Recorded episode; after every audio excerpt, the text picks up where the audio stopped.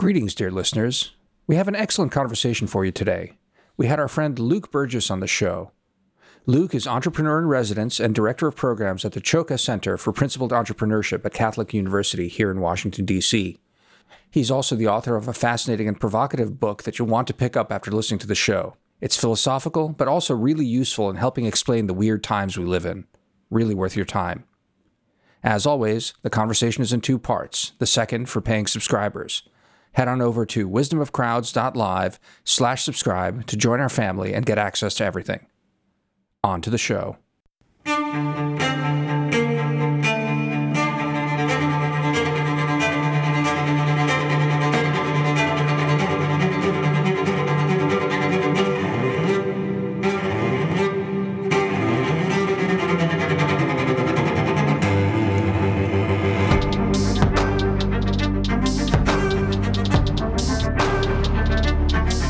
Luke, we are very excited to have you. This has been a long time in process. I love this book because it's about desire. And I guess in some sense, everything is about desire. It's called Wanting, The Power of Mimetic Desire in Everyday Life. And you introduced this idea of mimesis, which sounds complicated, but we can get into it and hopefully it'll be digestible for people. In some sense, as far as I can tell, it's about the fact that we don't want what we want what other people want. And it's this process of imitation that defines human desire. So we're dependent on other people in that really fundamental sense. There's a lot to talk about because you're drawing on the philosophy of a late French scholar, René Girard, who was a Stanford professor in his latter years. He's the one who really introduced and developed this idea of mimetic desire in considerable detail. He is pretty dense and difficult to read, so it's great to have someone like you who can share with the crowd what all this actually means. And the book is ambitious. And so you say in the introduction, the change you make is up to you, or at least it will be by the end of this book. That is heavy. You're telling us basically that our lives could very well change once we understand these principles of desire and apply them in our own lives. There's a lot to talk about, but maybe just for the layperson, how should they think about mimetic desire and what does it actually mean? Yeah, well, thanks for the intro, Shadi and Damir. Good to finally be with you. We all live in D.C., mere blocks from one another, but alas, we're on Zoom today. So good to be with you, and thanks for having the conversation. Well, let's just start off with what is mimesis. You know, mimesis is not a new idea or concept. Plato and Aristotle both spoke about it thousands of years ago. Right? Mimesis is a word that simply means imitation, but those philosophers spoke about it in the context of representation, namely in art, in music, in surface-level forms of imitation, speech. You know, it's the basis of education. It's how we learn cultural norms. So it's no secret. You know, we've known for a long time that imitation plays a fundamental role in human life. René Girard's contribution to this discussion was his insight that imitation goes deeper than this imitation of representation or surface level things down to the layer of human desire. We actually imitate the desires of other people, even while thinking of ourselves, especially since the Enlightenment, we have this romantic idea of ourselves as being these highly autonomous, independent creatures who generate our own desires. You know, I want what I want because it's just simply what Luke Burgis at his deepest core, his authentic self wants. And Girard is saying, you know, wait a minute, we're social creatures. We live in a culture and in a context, and we are, in some sense, always mediating desires to one another, whether we realize it's happening or not. And, you know, classical example of this, anybody with kids might recognize this and resonate with it. If you turn 10 toddlers loose in a room full of 10 toys, 10 toddlers, 10 toys. The toys are equally cool for the sake of argument. They will not each pick up their own toy and entertain themselves. Inevitably, they will gravitate towards the same one and begin to probably to fight over it, right? And to actually reinforce one another's desire for the single toy. So why that process of convergence of desire happens is at the heart of Girard's theory, and he called that mimetic desire. And it's a theory of culture, and it's a complex theory. Some would say it's a theory of everything. This is one of the strongest critiques of Girard, is that he has like this really big theory of everything that actually claims to explain these hidden origins of human conflict and violence. And Girard's kind of paradoxical claim is that we fight because through mimetic desire, we come to want the same things. Even, we think of ourselves as different, but we're actually converging on one another's desires. Even people that we consider to be our rivals or our enemies, they too are in some way mediating our desires to us. And this goes back to the earliest pages of the Bible, in the book of Genesis.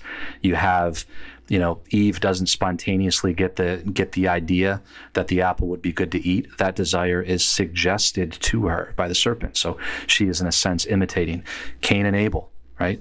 They want the same thing. They want recognition, and that brings them to conflict and the first murder.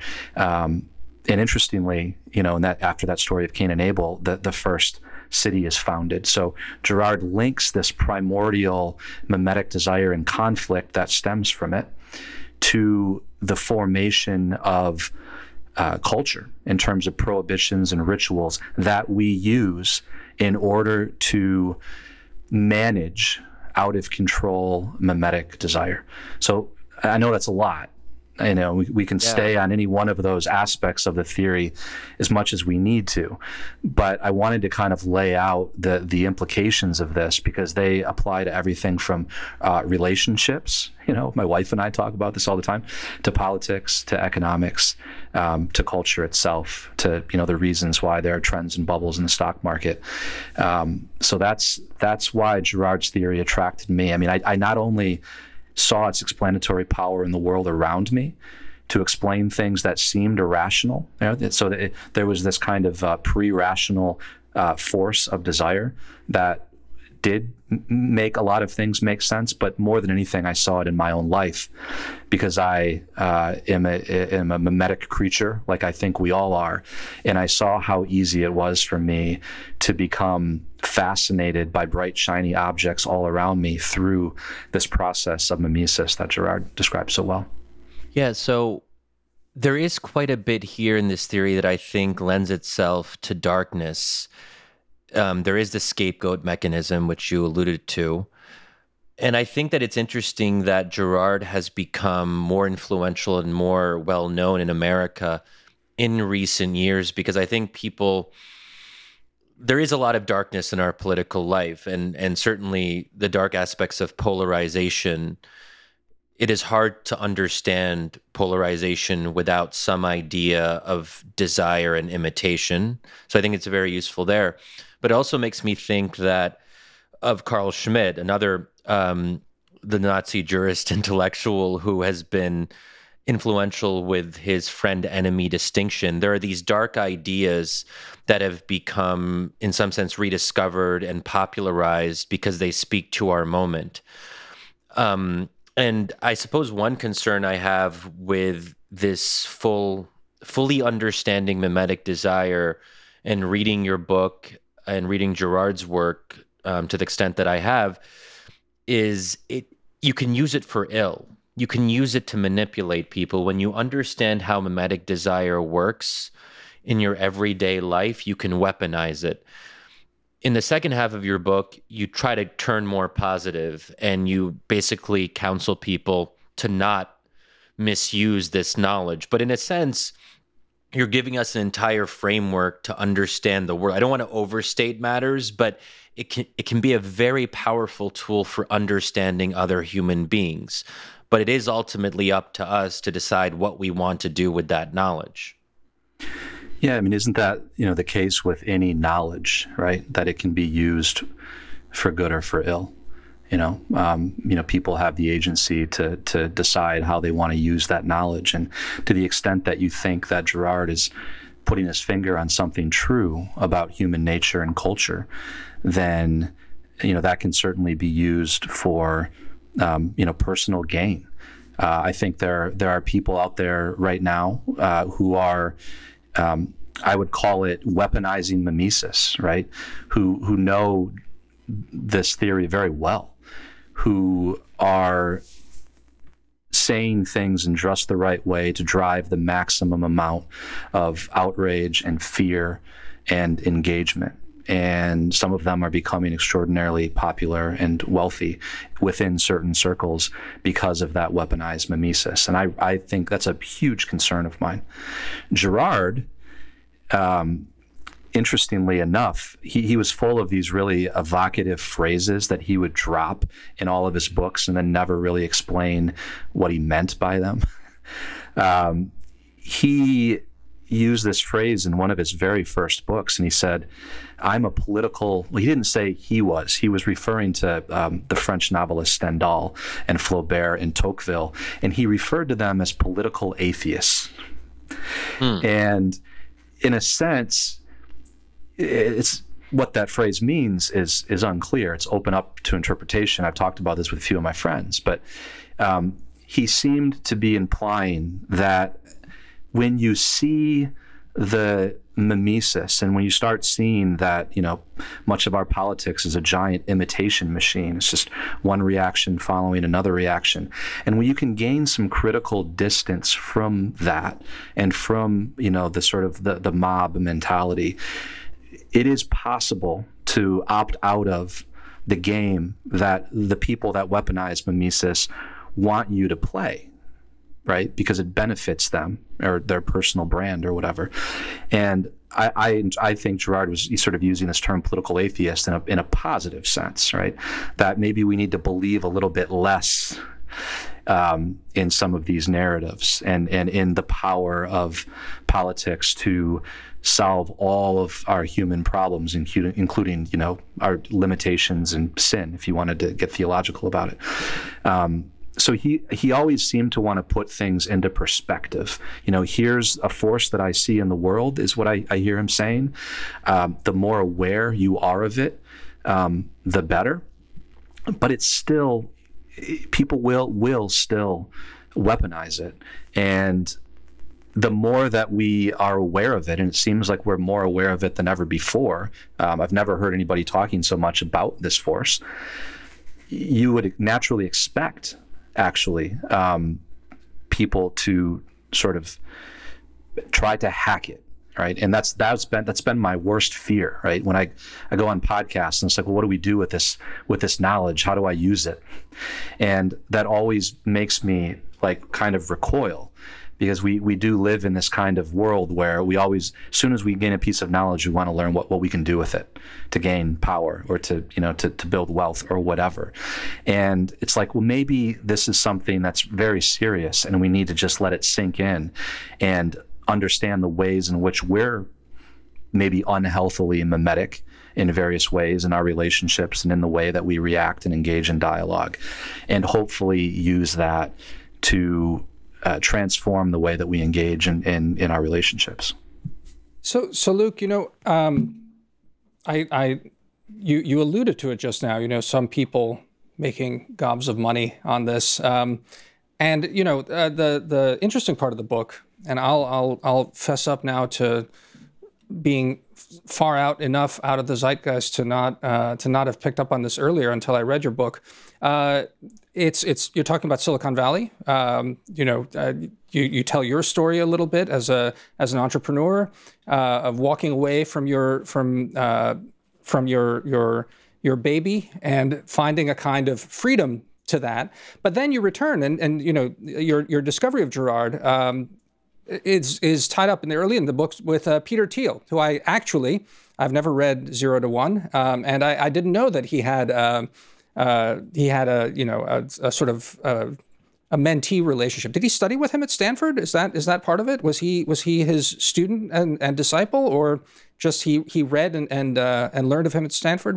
What's the no? They were at Stanford. They were at Stanford at the same time. As far as I know, Thiel was never actually in Girard's class, but Girard used to organize luncheons and small groups and sort of formed a community of disciples, and Peter was part of that. So, I mean, you know, you interviewed Peter for this, and you know, you talk about it a little bit more. But Peter sort of disappears pretty early in the book, and then you go on to talk about how these forces, this understanding. And I do want to really spend some time talking about transcending it, because I think it's really interesting. But I'd like to push you on that, because I find it sort of hard to wrap my head around. But going back to Silicon Valley and how this theory has helped Peter Thiel sort of conceptualize the way he approaches things. Could you say a little bit more about that? You know, Peter Thiel's sort of looms so large in the public imagination at this point as either a heroic figure who's just seeing through all the bullshit, or just a satanic figure who's figured it all out and manipulating all of us. What do you think is the main takeaway for him in how he's approached things in learning about how mimesis drives everything in our world? Well, a quick clarification. So, you know, my introduction to Girard did not come from Peter Thiel. Mm-hmm. Even though I was moving in that world and in the startup world, it came from an old priest in the hills of Rome while I was on a silent retreat. So just to be clear, Girard has a very broad following, right, really worldwide. I sort of connected with Thiel much later in the early stages of writing the book, because I knew of the connection and I read 0 to 1. And I was intrigued because I read 0 to 1 and I was like, this whole book seems to be speaking about mimetic theory and taking insights from René Girard, but never mentions Girard. It obviously has to be pulling these insights from Girard. So my initial reaction was like, well, what the hell? Like, I need to ask him, like, what's going on here?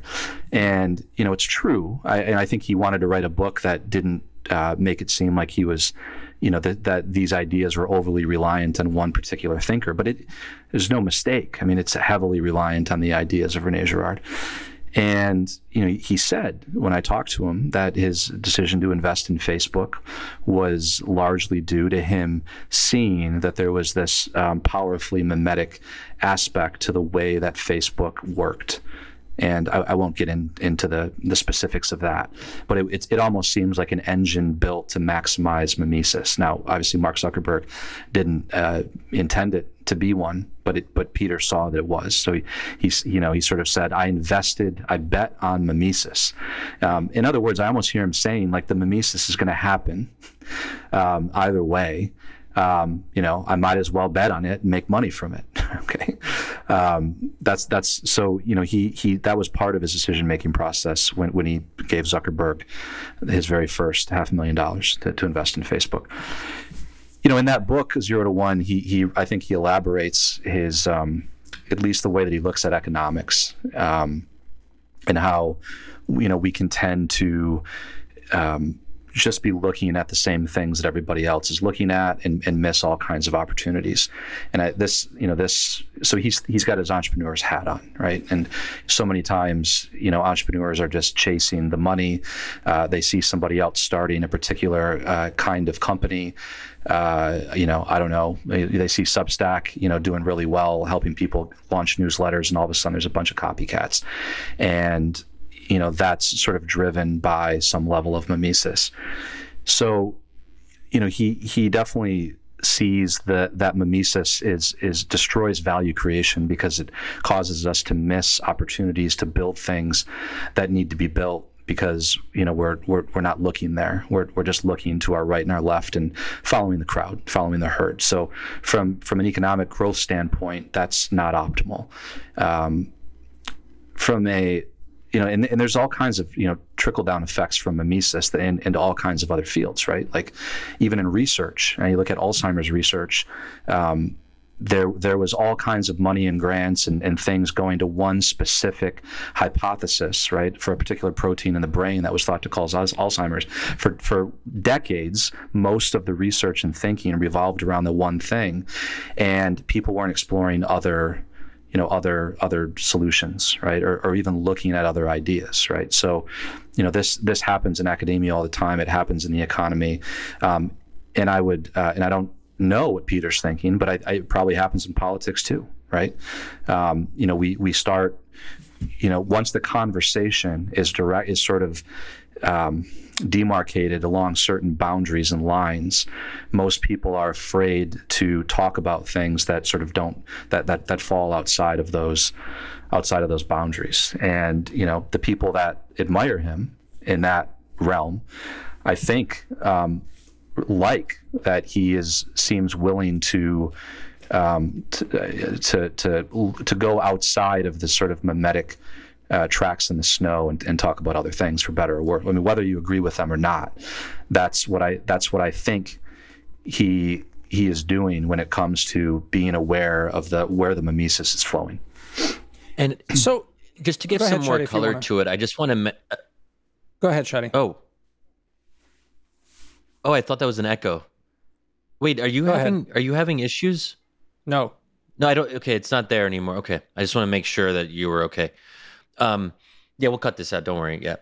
I just wanted to mention a couple examples that you raise in the book, just so listeners have a more clear sense of what this actually looks like in practice. You give the example of going to the bar, and you had decided on your way to the bar that you wanted a cold beer, but your friend, who's apparently like pretty cool and successful, and I guess, maybe makes more money or whatever, ordered a martini, and then your desire literally shifted in real time, and you felt a pull that you no longer wanted to order a beer, you wanted to order a martini.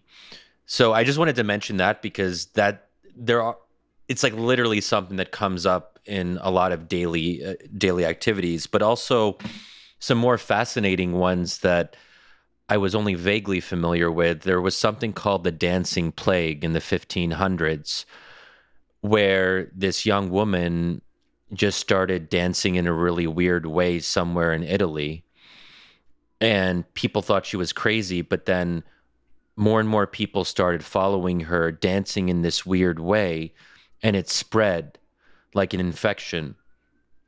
And then I don't know if this quite fits in, but it's definitely an episode that I find fascinating and also very frightening, where something called the Downtown Project that happened in Nevada, where 3 people who were involved in the project committed suicide back to back. I don't know if that is an example of, I get if that's mimesis per se, but anyway, those are just 3 things that really stood out to me, because they're just remarkable when you think about them. Maybe not the martini one, but certainly the other 2. And I'm curious if you want to just say something about this, about how suicide can spread, because it also makes me think of a novel that I'm reading right now, The Virgin Suicides, which is fiction. I don't think something like this has ever really happened, but where 5 sisters commit suicide in rapid succession. I'm sure 5 seems like a bit much to happen in one family, but the fact that something in a novel can actually be replicated in real life, at least to some extent, is really interesting. But I think what was happening in this novel, The Virgin Suicides by Jeffrey Eugenides, I think that's how you pronounce his last name, but one sister sees the other sister, like there's a kind of modeling, and then you follow. And anyway, there's a lot there, but I just be curious how you would take any of those examples and maybe expand on them. Yeah, the martini example, what I call the mimetic martini. I mean, at any bar you go to, and you see somebody order a martini, almost invariably, like one other person at that bar is going to order a second one. It seems trivial, But there's an important point to make there, and it's how the stories that we tell ourselves about why we changed our mind. And this is how mimetic desire works. You know, it's never, oh, I'm operating on mimetic desire, so I'm going to get a martini too. This never sounds like that or feels like that. What happens is I say, it's very common to hear somebody say, oh, I didn't realize that I wanted a martini until I heard you order one. I just realized that that's actually what sounded good to me. I don't know why I thought of beer. As if, you know, that is what I wanted the whole time or something like that. And I just needed to hear you order it before me. That's exactly what Girard calls the romantic lie, right? The romantic lie that our desires are, there's kind of a straight line between us and the things that we want. And I just needed a reminder from you that I wanted the martini. What's in fact happening is that I didn't want a martini. I wanted a beer. And my desire changed based on yours. So it seems like a trivial example, but it's most people can relate to this kind of thing happening when it comes to food, drinks, romantic interests are very often mediated to us by other people in terms of the strength of our attraction to people, right? So, you know, love triangles. I mean, this has been a very old story. The greatest novels that have ever been written are about the way that various actors influence the desire of other people for other people. On the suicide example, I mean, I think this is an important thing to talk about, because there does seem to be evidence that suicide is mimetic in some way, that they seem to cluster in certain geographic locations, friend groups. And, you know, that raises some serious questions about the way that they're covered in the media. And I would say the same thing about school shootings. I mean, like, why is this? You know, this is a relatively new phenomenon, and the mimesis seems to be increasing. Right? It's troubling, and it would seem that some things are more powerfully mimetic than other things.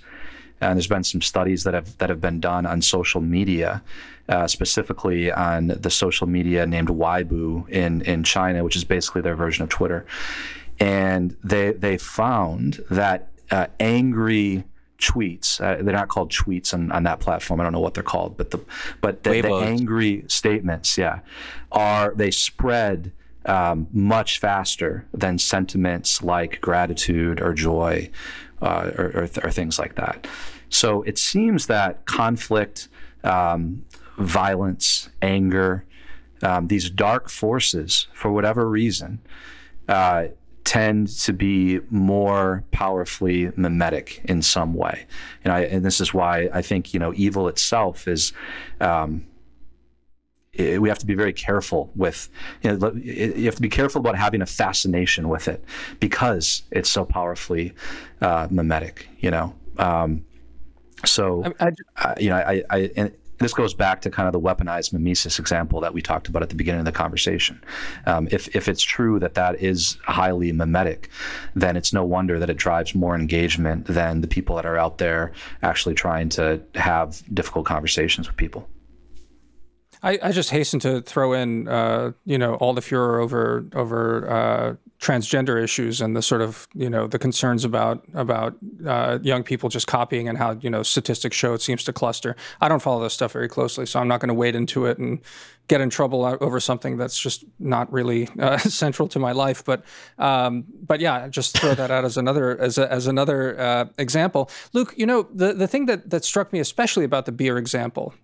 And you just mentioned how Girard characterizes it as this romantic idea, romantic idea of the self and desire, that there's a straight line.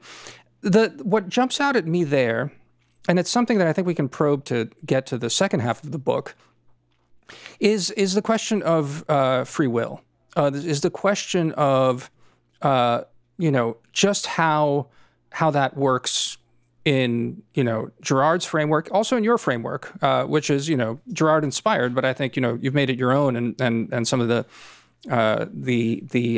conclusions you come to in the second half of the book.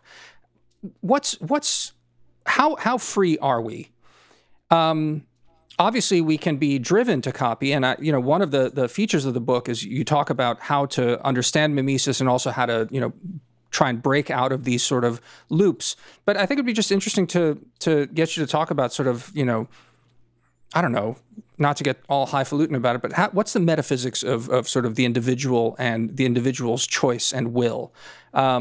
Obviously, there's something ingrained in our a lot of our Enlightenment ideas, quite frankly, about this unconstrained free will, that we are rational actors at the core. That is what makes us, and therefore that we will choices, and that is our will. Now, again, that's not necessarily in any conflict with mimesis. It might be something that influences how we will something. And, you have these charts about, that it's through these models of that we try to emulate that influences our choices. But talk a little bit about that. How free are we? Well, freedom exists on a... freedom is not a static thing. Like I have the same amount of freedom at all times in my life, right? I in my opinion, I can gain or lose freedom depending on the choices that I make. If I drink a lot every day, I'm less free to not have that next one, right? It's kind of the way that addiction works. So, if you sort of transfer that over to just other domains of life, I think the same kind of principle holds. We can be more or less free, and I believe that we can, at least in understanding mimetic behavior and gaining some critical distance from it, we can be more intentional about the kinds of actions that we're taking, rather than getting caught up in a kind of a mimetic movement. I think of mimesis like physics. For me, this is the best mental model, almost like getting caught in a riptide when you're, swimming in the ocean. There are certain things that you can do when you're in a riptide that will help you. Like, actually counterintuitively, like not trying to swim your way out of it against it and sort of, resting and waiting, right? And not reacting right away. And I think the same is true with kind of social mimesis as well. So many people sort of buy into the romantic lie that what they're doing, they arrived at that decision completely sort of independently. So there are also different kinds of freedom, in my view. There's physical freedom. If you're in prison, your physical limitations, you're not totally free to go wherever you want. There's psychological freedom, and at the deepest layer, I would say that there's such a thing as spiritual freedom, which is related to self-possession. There's some people that seem self-possessed to the point where they can be in a room full of people or a in an angry, in part of an angry discourse, and for whatever reason, it's not inevitable that they will sort of need to imitate everybody else, right? Where there's some other people that seem like it's almost like they can't help themselves, and I wonder if there's a difference in the level of freedom there. When I think of this in the context of things like cancel culture, I think one of the most salient examples for me is the example that Girard himself talks about, and I think this is analogous to some of the things that we see in our world today. He talks about the act of a literal ritual stoning, which happened all the time in the ancient world and unfortunately still does in some parts of the world today. And he talks about that as a mimetic process. And I think understanding that as a mimetic process is really important, sort of understanding freedom. So, he asked the question, he says, well, why is the first stone so important? What is it about the first stone? And there's a very famous story in the Bible about this, let he who has no sin cast the first stone. Well, what is it about the first stone? The first stone is the only one that doesn't have a model. It has no model. Nothing has been cast before it. Therefore, it takes more intentionality to cast the first stone. The second stone has one model, and the third two, and so forth. And there's less and less intentionality that would seem to be required the more stones that have already been thrown. However, it is possible for a person to halt that sort of mimetic process. And in the story in the Bible, it was halted, right? It was halted by Christ. And I have to believe that it's possible to act in a way that is not deterministic, right? I don't believe that one need be mimetic, right? That it is possible to be a part of a situation like that and to choose intentionally and with more reason and rationality in that situation. Now, the one reason that people don't is, first of all, they could be completely sort of caught up in the riptide and in the mimesis.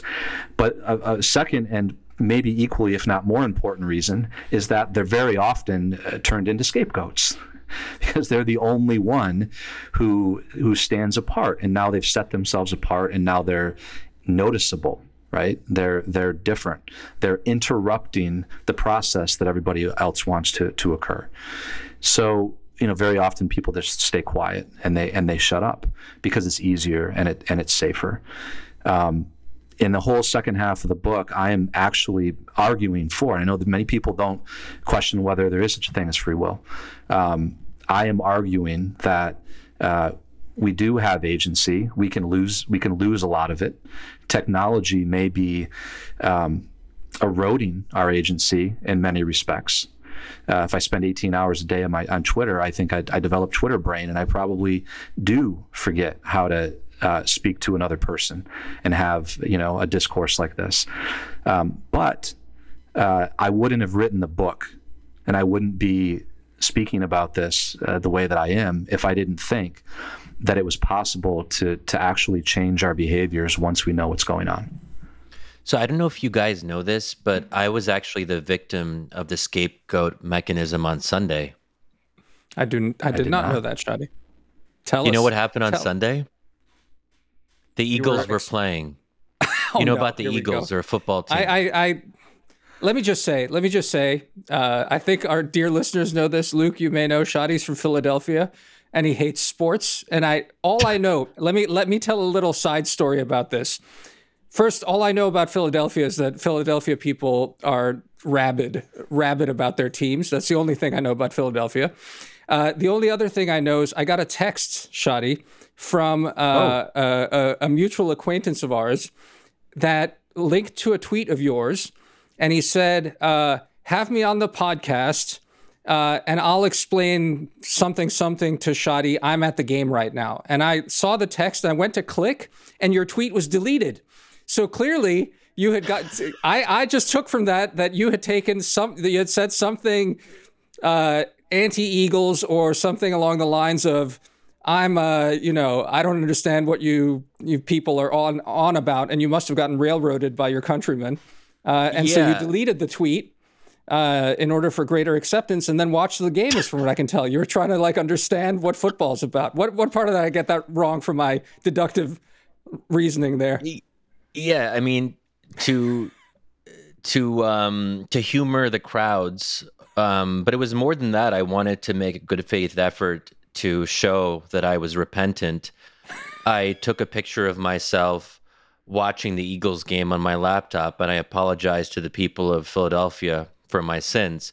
Anyway, what I did, I did you put the Eagles jersey on though, Shadi? No, God forbid. No, let's not go overboard. You need a hat. Birthday. But what I basically, I said something along the lines, I was in Philly on Sunday and it bothered me seeing all these people with Eagles jerseys. There's just something about God. I don't want to say too much, but I tweeted something out saying this is vaguely annoying to see people, and I made some reference to football as a sport where people hit each other with helmets. Oh my God. And there was a lot packed into the tweet and it went viral. I think before I deleted it, I think it had reached more than 1 million impressions on Twitter, and the sports media in Philly got a hold of it and they were just Barstool Philly and Barstool Sports, which has a massive following, were like, who is this person? This might be the worst take ever and stuff like that. Anyway, like I... Wait, Shadi, were you intentionally weaponizing mimesis there for engagement? You must have known. Well, so I hadn't actually started reading your book until after... You're trying to be an independent-minded leader, but brought to heel by the mob, it looks like. But yeah, anyway, exactly. Go on, Shadi.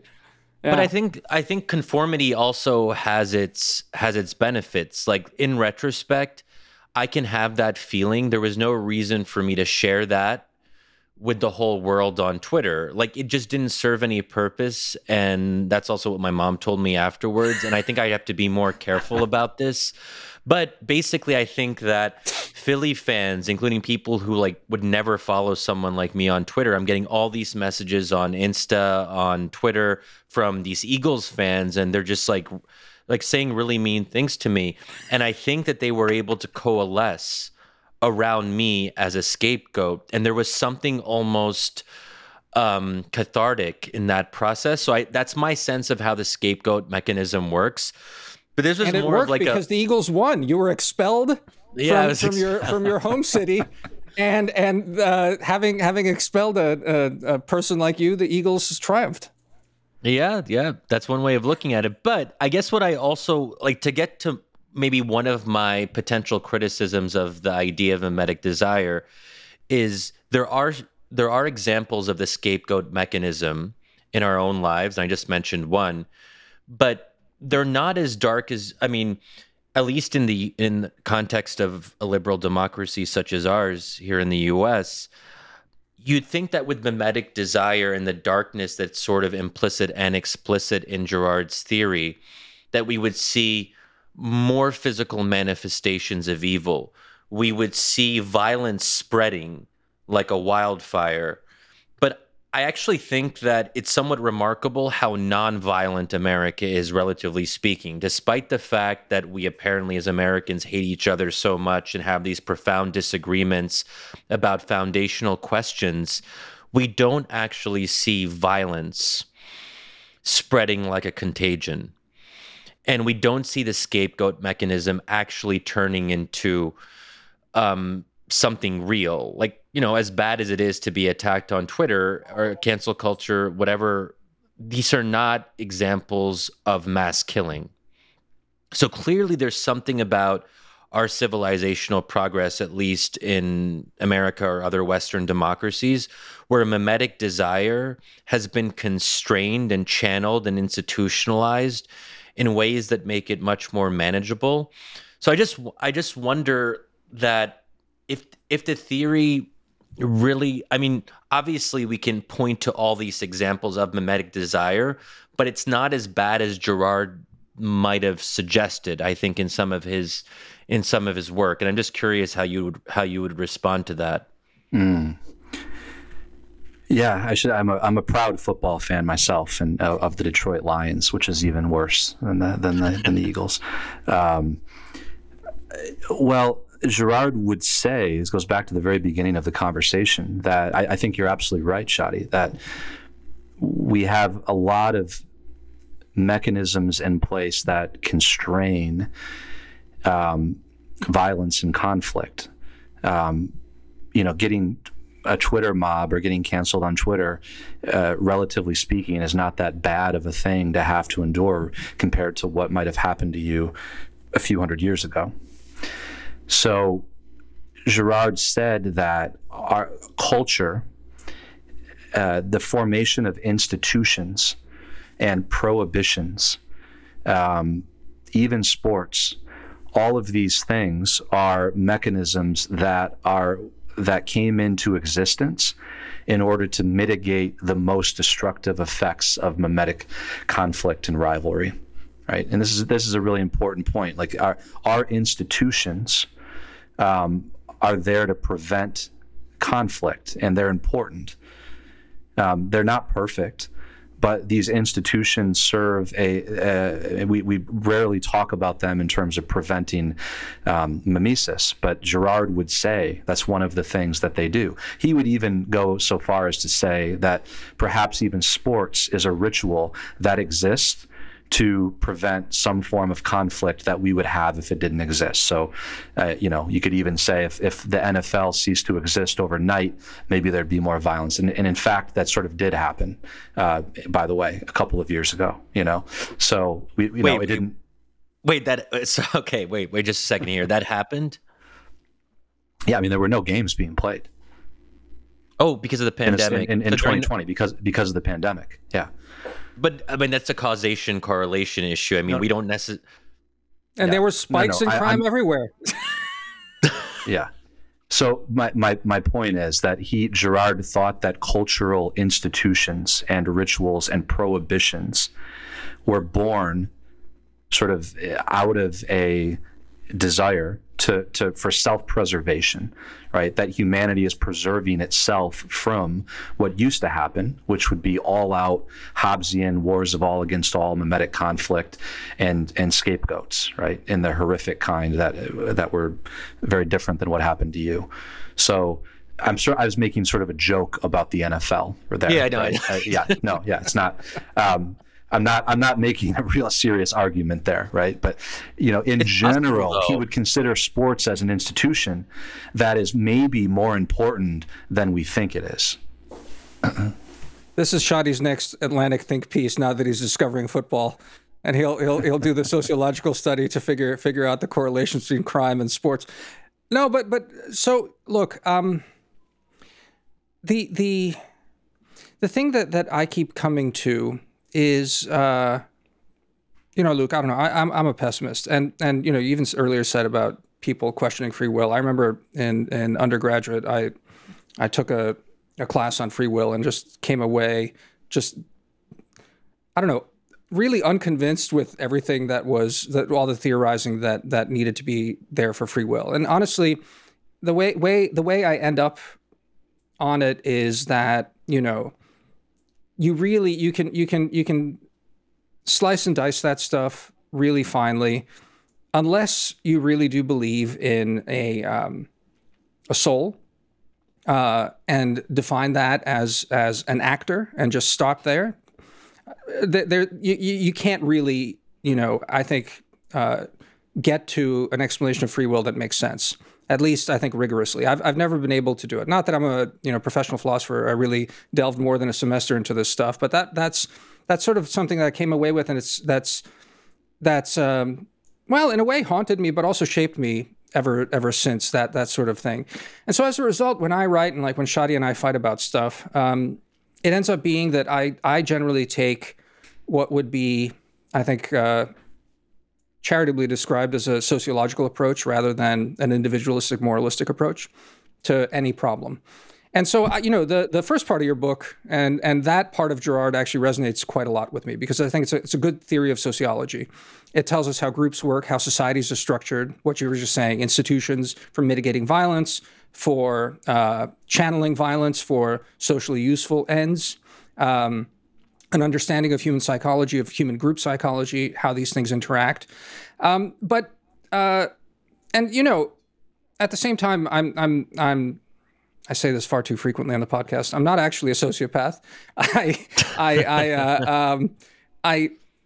I understand that you have to behave, and not even understand. I do behave as if I have free will. You can't exist in modern society without that being operationally wired into your brain, even as you study things, study phenomena, and just conclude that a lot of it boils down to these larger social phenomena. And so I guess that gets me to sort of start pushing on the second part of the book, which is very optimistic. I think optimistic in ways that I'm not sure I could follow you all the way on. And it gets back to that question of free will and how much can we transcend these large social forces, these institutions, these habits, these psychological human realities, in order to get out of it. Now, look, I would say that obviously, there are exceptional individuals that end up leading You have a chapter on leadership there. So leadership exists. There's a way to change course and make a difference, if you will. I think on the margins to reshape things. But I guess my question to you with this sort of long-winded wind-up is, how optimistic are you about really fundamental changes on this? You end up talking about, that you had this, that capitalism was one way to try and sort of channel these forces into a more productive thing, but that maybe we need something else to get us out of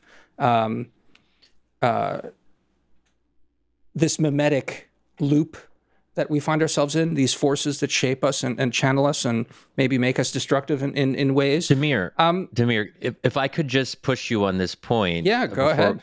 I mean, isn't your objection a little bit deeper? I mean, I think one of your potential issues with the book and maybe this way of thinking is you don't necessarily believe in self-improvement. So you're very skeptical. Is that fair to say? Well, I mean, it gets to what I was getting at with free will, and I think that's a good way to put it. Is that it? And this is, I guess, also the question of to Luke, to you about the power of will to sort of transcend these sorts of things. Is it just a question of awareness, and then making a decision to break with something, which then will have cascading effects that would be profound enough to take us out of the broad doom loop? I guess that's my question. Sure. So, it's a great question. And, just to put my cards on the table, I mean, that I'm coming from a Christian worldview, right? Mm-hmm. And much of Girard's thinking on this topic, especially his initial sort of insight into mimetic desire, was around conversion. Why do people have conversions, right? Why did people in first century Palestine radically alter their lives? But he used conversion in a broad sense. He spoke about literary conversions. Why did, you look at the early Dostoevsky versus the late, something seemed to have happened to him. You have a much humble writer that seemed to, understand that, there are not good characters and bad, sort of not good people and bad people, right? The line dividing good and evil cuts through the human heart. Something happened to change him. And he describes it using this broad word, conversion. Now, why do people change? Should that be attributed to sociological factors, to environmental factors? Why do people change, right? So I think that from a purely materialist kind of view of the world and the human person, I think it's very difficult to square this, right? I mean, because you're right. You said you have to sort of posit something that goes beyond the material to really even begin to have a kind of conversation about the will, just in general, right? And to the extent that there's free will. It doesn't make sense if we're operating on a sort of purely instinctual basis, right? It seems like we have to be able to transcend our instincts, whether that's through our intellect or whether it's through something else like grace from a Christian perspective. So, Girard would say that maybe that's what's responsible for the change in a person. It's something, supernatural. Interesting kind of. So is transcendence possible? Is change possible? Just recently, this is a striking example for me as I've been thinking about change, and I've been thinking about this phrase of political atheism and looking at the polarization of our country and, how people can get trapped. People seem less open to changing their minds, to marrying people of a different political party. We're just not seeing them. You look at the difference between even the 1960s and today, it's radically different, right? So why is that happening? And I was reading Dante's Inferno over these last couple of weeks. And in Canto 10, this really interesting thing happens. So Dante comes to the sixth circle of hell, And he's told by Virgil that these are the arch heretics. And you've got some arch heretics that are in this flaming sarcophagus. They're trapped in a tomb, burning up in flames for all eternity, right? And he said, these are the arch heretics that are in this tomb. And he said, they're Epicureans. They don't believe in the immortality of the soul because they're Epicureans. That's all we know about them. And then they start to engage in this discussion. One of them, Farinata, pops up from the coffin, pops up from the tomb. He recognizes Dante's Florentine accent. And he said, you're from my city. And then they have a little conversation. And he recognizes Dante from being from the rival political party. Farinata is a Ghibelline and Dante is a Guelph. And he recognizes him. And he said, your people were my father's rivals and my ancestors' rivals, and therefore you're my rival. And he's sort of, caught. And they just have a discussion about politics. And he still, he died before Dante was even born. So he's talking about things that happened a long time ago. And it's interesting because here they are, he's supposed to be a heretic. Well, they're not having a conversation about theology or religion at all. They're just having a conversation about being from rival political factions. The connection there is the way that I read that, the heresy is precisely, and this is Dante, so he has this very Thomistic worldview. The heresy is precisely that he was trapped in an imminent political framework, and he didn't believe there was anything that transcended politics, therefore, or his political party, right? So it was a disordered attachment and unwavering loyalty to a political party that, to be honest, didn't even no longer existed in its current form by the time he and Dante are having this conversation. He wouldn't have even recognized it if he had the ability to see the present, which nobody in Dante's hell does. They can't see the present. So it was his unbelief, his rejection of the belief that there was anything that transcended politics. In other words, he believed all of his belief was in the politics as a solution for everything. And there I think is an example of somebody. This kind of a stark example. Somebody who did not believe that there was even a possibility of transcending, and therefore was kind of condemned to, just relive the same old political arguments for forever. But I bring that up because we did talk about, we sort of, you mentioned, you have to, if you don't sort of have a worldview in which there's something that transcends the material or the physical, then I think that's the second half of the book, the transcending the mimetic loops, the being able to make a decision that could be anti-mimetic it's much harder, if not impossible, to get there. So I'm agreeing with you on that. And I think that there are some metaphysical presuppositions that are important when we're having these kinds of discussions. Okay, that would make a strong case for religion then, in that religion, if religion is the only thing, or if we need religion to transcend mimetic desire, that seems to me to be a pretty profound point with serious implications. That if mimetic desire is dangerous and has to be controlled or constrained or channeled, but ultimately religion or religious institutions are an important part of how to do that, then we should want more religion. And it leaves non-believers in a pretty difficult spot if they, in their own personal lives, want to overcome. I don't know, maybe that's not you're like, hey atheists, you're kind of fucked, but hopefully there is an option for them. But if there isn't, then I think I'm just curious, like what are they supposed to do? Well, we're having sort of there's two different discussions, right? It's free will, and there's a difference between somebody who's not religious and somebody who doesn't believe that they have a free will, right? So these are two different things.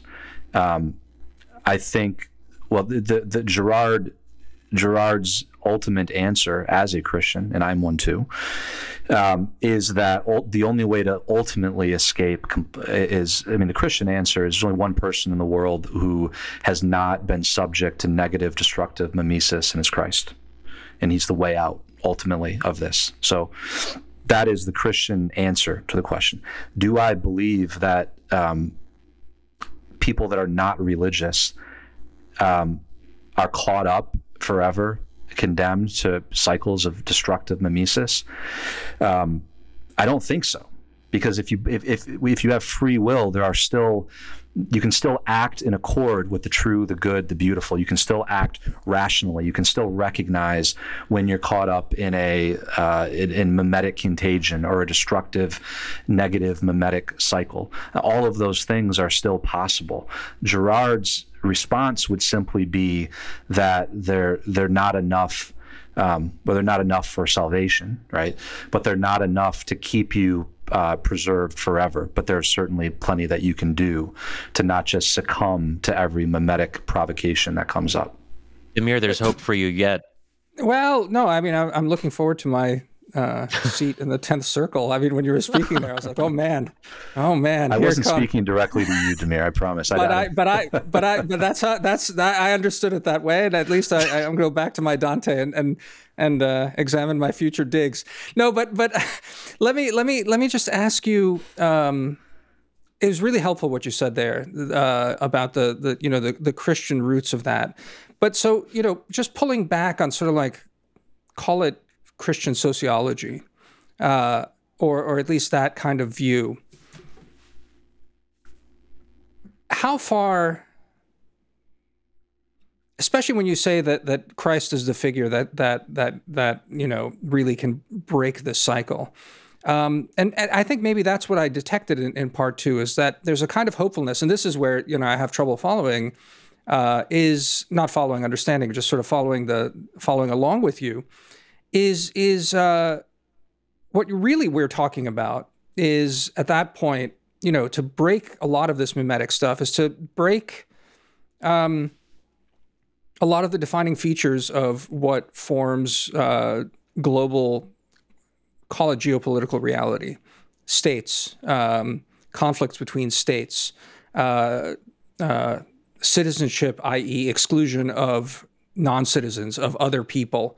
Really, it's what I did feel you were driving at, and maybe this is unfair, and you correct me now, but that there is hope for a kind of global humanity, like a global community. That a lot of the stuff you're describing in part one that fundamentally shapes our lived reality, our lived geopolitical reality, is toxic, and one might hope to transcend it. How hopeful are you? I'm more pessimistic than I've been in a long time, right? Just in the course of my life, because it seems like we're headed down a path where negative, destructive mimesis is not only accepted and tolerated, but actually rewarded.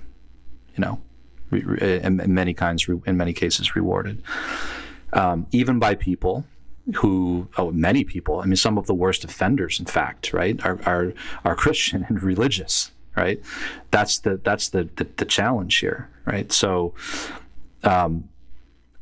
I do think that at least becoming aware of, I wouldn't make the leap to say that I think some kind of global order of humanity living peacefully is I don't think that's going to happen anytime soon.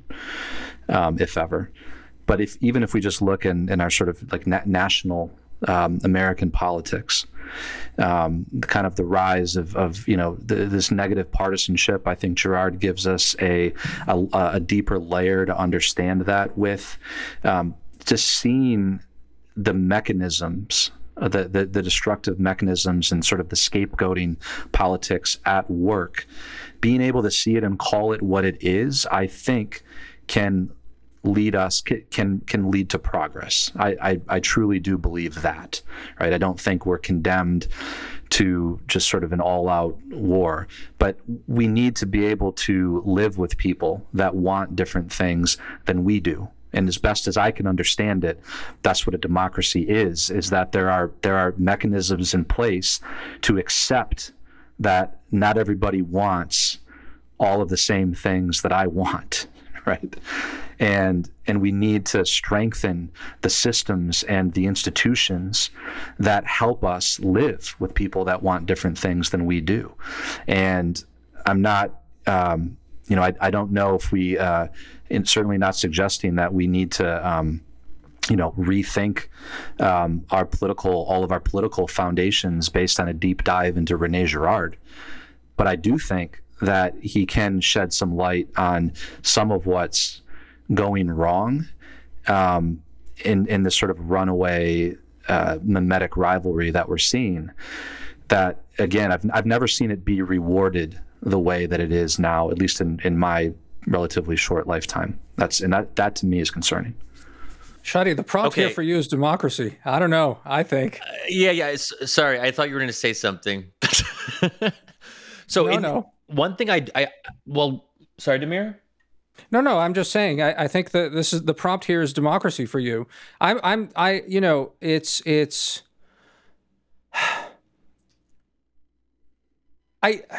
this? It is. What Luke just said really resonates. Like this is a big part.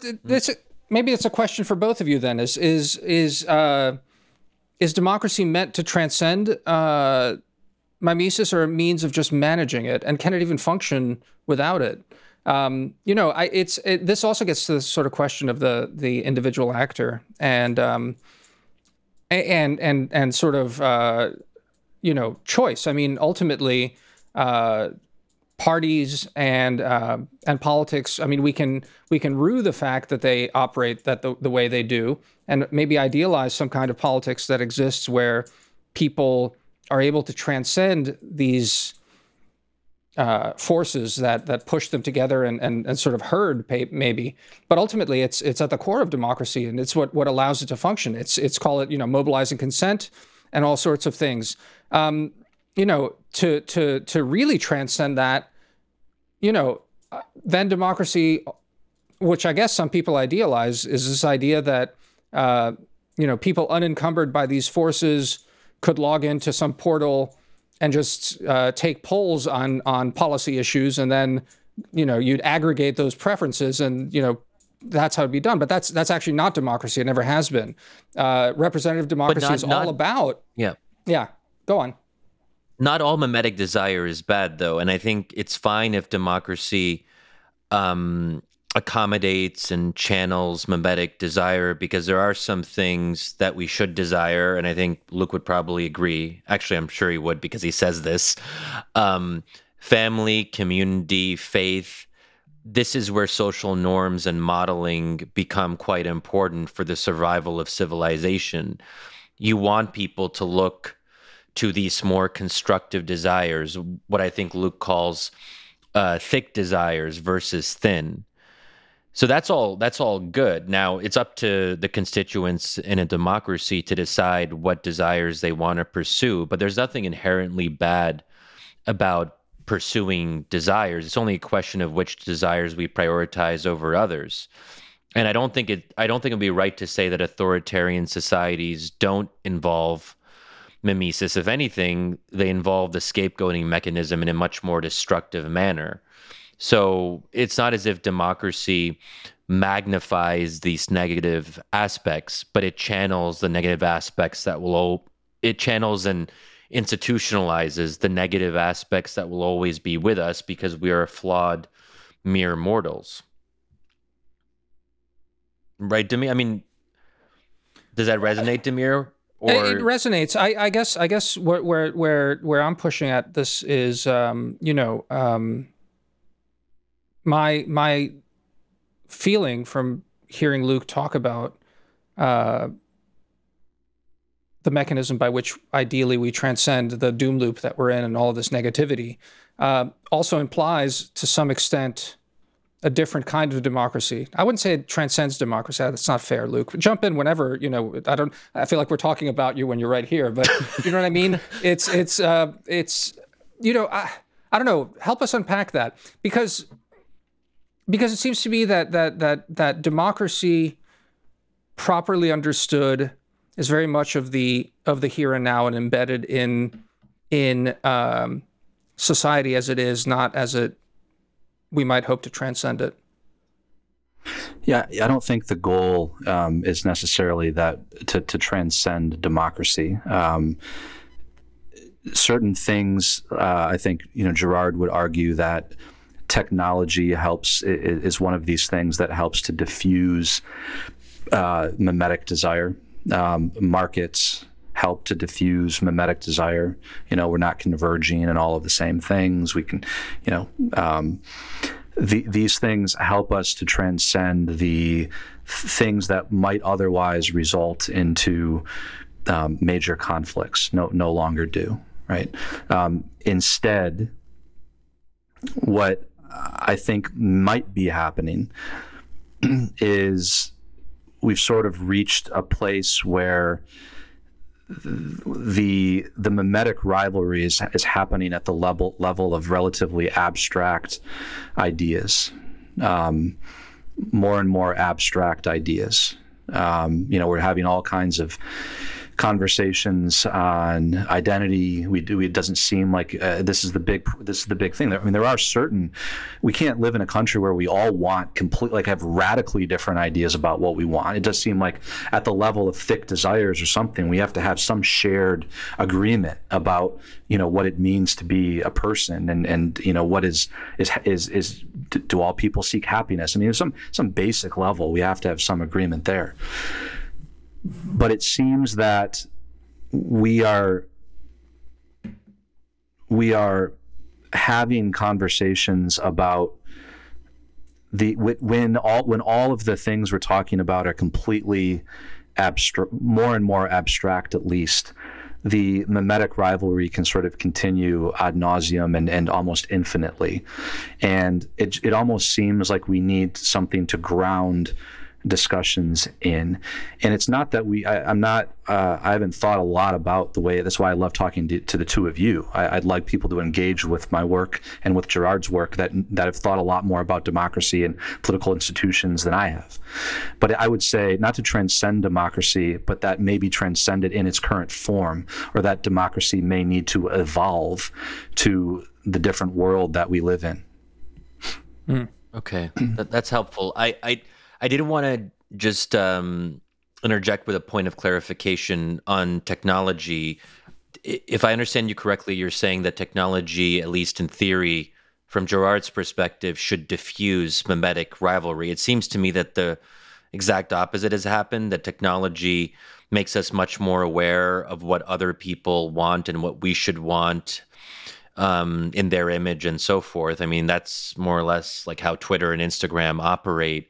It, you know, I don't use Instagram a lot, but from what I understand, there's a lot of mimetic desire there, especially in terms of beauty and appearance and so forth. So I'm curious, you know, technology. Yeah, let me make a distinction. Let me make a distinction there. So he was described by one of his best friends as being one of the most ambivalent men in the world, and that he always sort of saw that, you know, the two sides. So he would say that technology both diffuses mimesis and exacerbates it. And let me just explain what I mean by that. So in other words, it's creating lots of mimesis. I mean, you have a 13, 14-year-old kid who's now exposed to millions of models of desire on a device that fits in the palm of their hand. So in that sense, there's drowning in mimetic models and mimetic desire, and it's creating more and more of it. It is diffusing it in the sense that there's always another model. And that, you know, people are not necessarily usually fixating on one and going and you know, fighting a duel in the street. They just find new models. So the mimetic desire, in a sense, is we're dissipating ourselves with all of the different models of desire that we have, and it's causing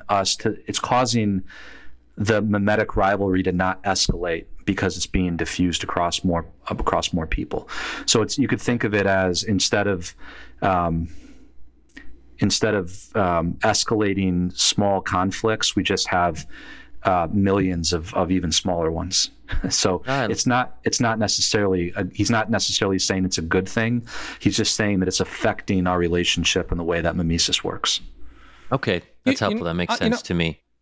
I'll say one thing, Luke, you know, in defense of my my godless self on this. The part that in part two really did resonate with me, and is hopeful maybe as a way out, maybe not all the way to transcendence, but towards being less, feeling less beset by the modern world. I think was the part where it's the chapter on disruptive empathy. And it's where you lay out in sort of motivational patterns. I think is the section where you talk about that. You single out, explore, master, comprehend, and express. And I think as a set of guiding principles, maybe even a set of things that one might want to teach one's children as they're growing up. You also talk about Montessori at some point as a, educational model to really encourage this kind of thing in kids. I think that is powerful in any case, is to get at that curiosity. And just speaking, from a personal perspective, I really have largely because I started this new job, but even before that, I was really pulling away from Twitter and finding that the stuff that I find, it's not happiness. Happiness is not the right word, but fulfillment is, I think, is indulging, giving myself space to be curious, to find something difficult and challenging and then just try and figure it out. And then also just sort of explaining it, but also it's almost the process of explaining it to myself. And and that's writing for me in any case, it's sort of getting stuff down on paper. And that to me is fulfilling in a way that stands in sharp contradistinction to life lived online. I think that's the narrow way to put it. I did find, for all the sort of, what I was laying out earlier, where I have trouble following you, that resonated in the book in a big way with my life recently. And I don't know, just throwing that out there. I don't know what how you relate and think about that. Yeah, well, I appreciate that, and this is sort of what Shadi mentioned. I speak about in the book the difference between thin desires and thick desires, and it sort of brings us to a discussion which would be too long for us to have, a philosophical discussion about the self and what is the self, right? Mm-hmm. But it seems like we live in a world where many people are trying to figure out who they are, especially young people, in liquid modernity, to use a term from Sigmund Bauman, right? There doesn't seem to be any stability, right? Like sort of continuity of the self. And when I'm speaking and writing about thick desires, I'm speaking about the kind of desires that are more stable and have continuity to them, as opposed to thin desires, which are just sort of a highly mimetic, reactive, responsive to the people that I'm seeing on social media, on Instagram. Maybe I want to be like them in some way. Those are generally thin desires. We have this expression in English, I feel like I'm losing myself.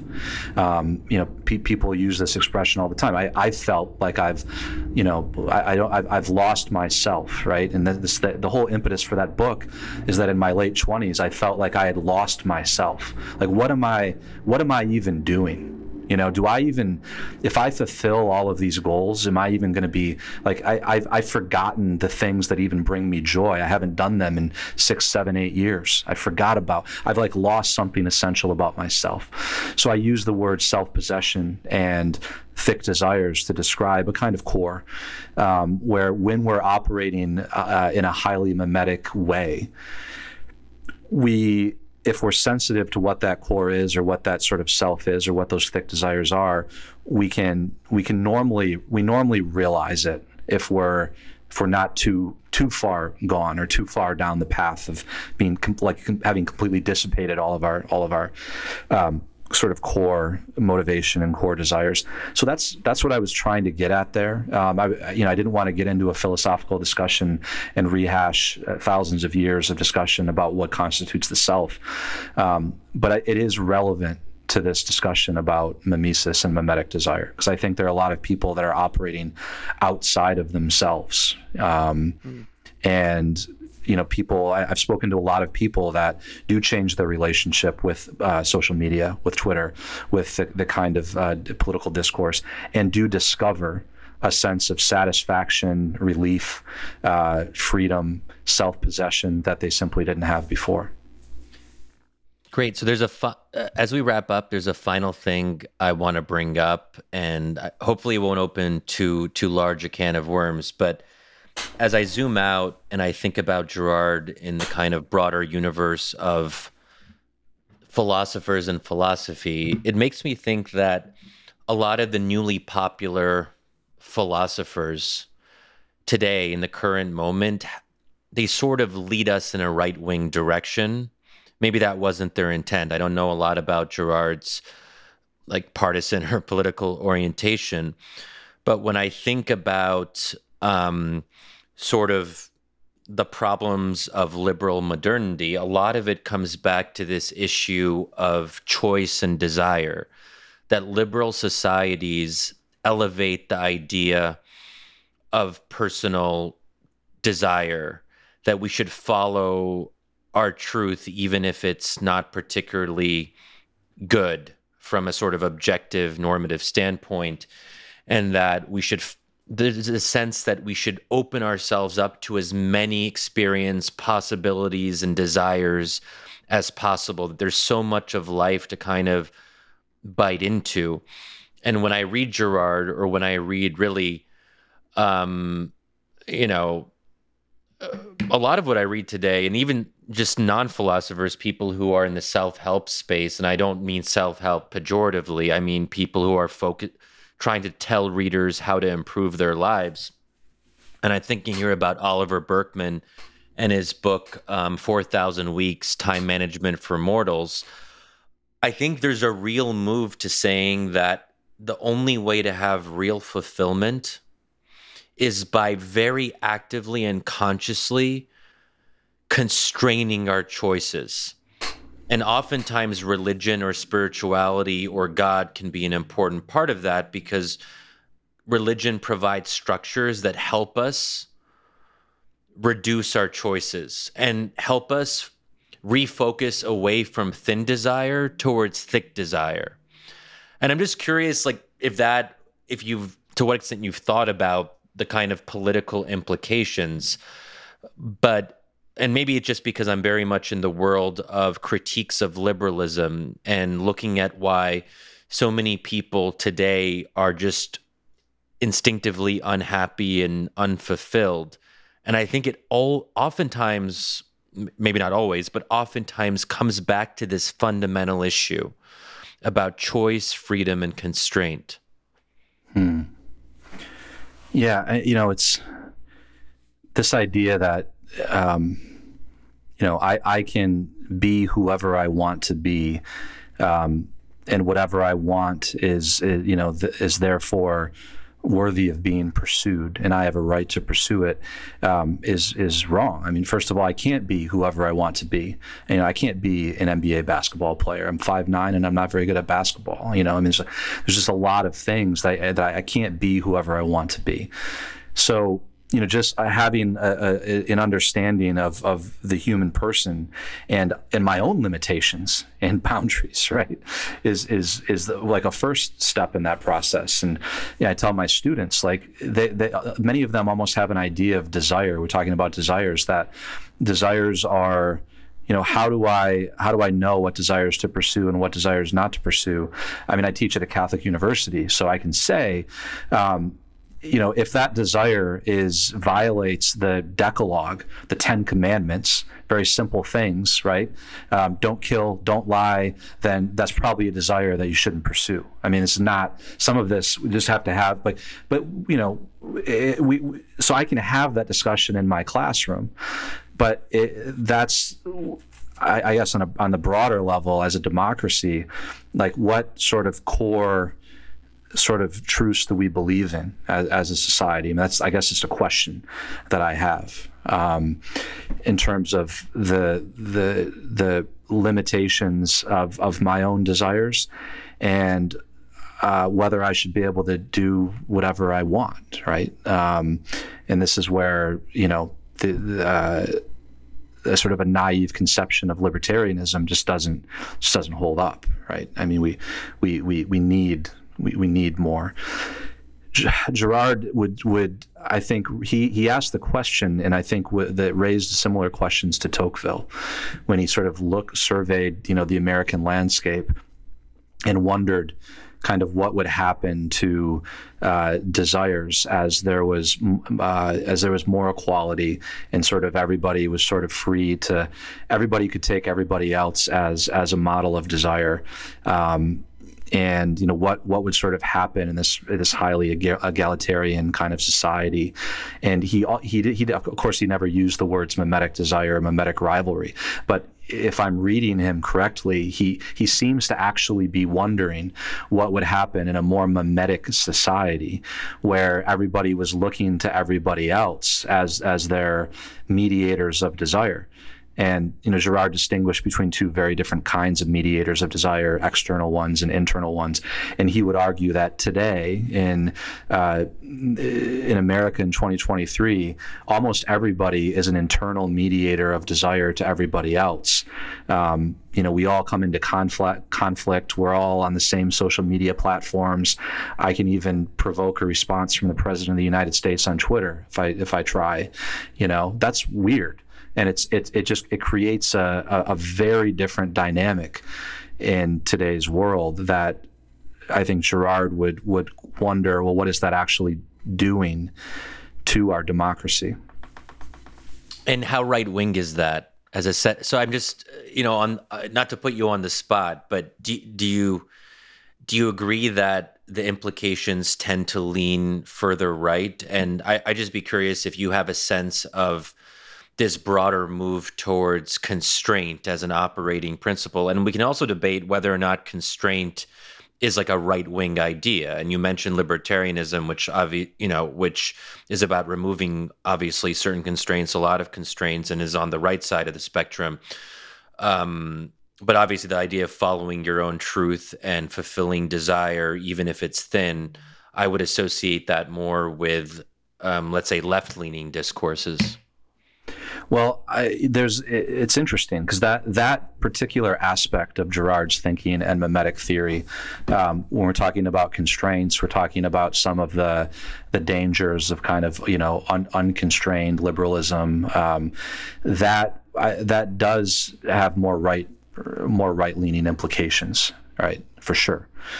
On the flip side, and this is just an interesting thing to note, the international community of Girardian scholars that meets every year is pretty left-leaning, and you know they see how mimetic theory has a lot to say about the scapegoats that are created. I mean, think about, you know, QAnon. Think about, you know, the LGBTQ and trans community, and sort of the hatred and the scapegoating.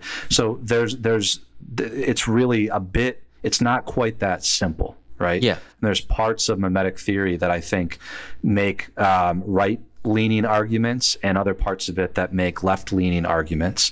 And I think that Peter Thiel and his association with Girard has made the association in many people's minds that, oh, Girard is some kind of a right-wing thinker. In my opinion, that's not true. Even if kind of the Tocqueville stuff that I mentioned would seem to argue for more sort of traditionally conservative beliefs. Okay, well, that's a great point to end on, and a good point of clarification. Thanks so much, Luke. There's so much more we could talk about because, as we've been saying, mimetic desire applies to so many facets of our lives. And, you know, to our dear listeners, definitely check out this book, Wanting, The Power of Mimetic Desire in Everyday Life. We'll include a link to the book in the show notes. And you can also follow Luke on Twitter, and we'll include a link to his online presence, because as bad as an online presence can be. Yeah, follow him and emulate him in the most mimetic way you possibly can, because it's probably good for you. Indeed. Luke, thanks a lot. Thanks a lot, Luke. Great to have you. Thanks so much, guys. Really enjoyed it. Thanks.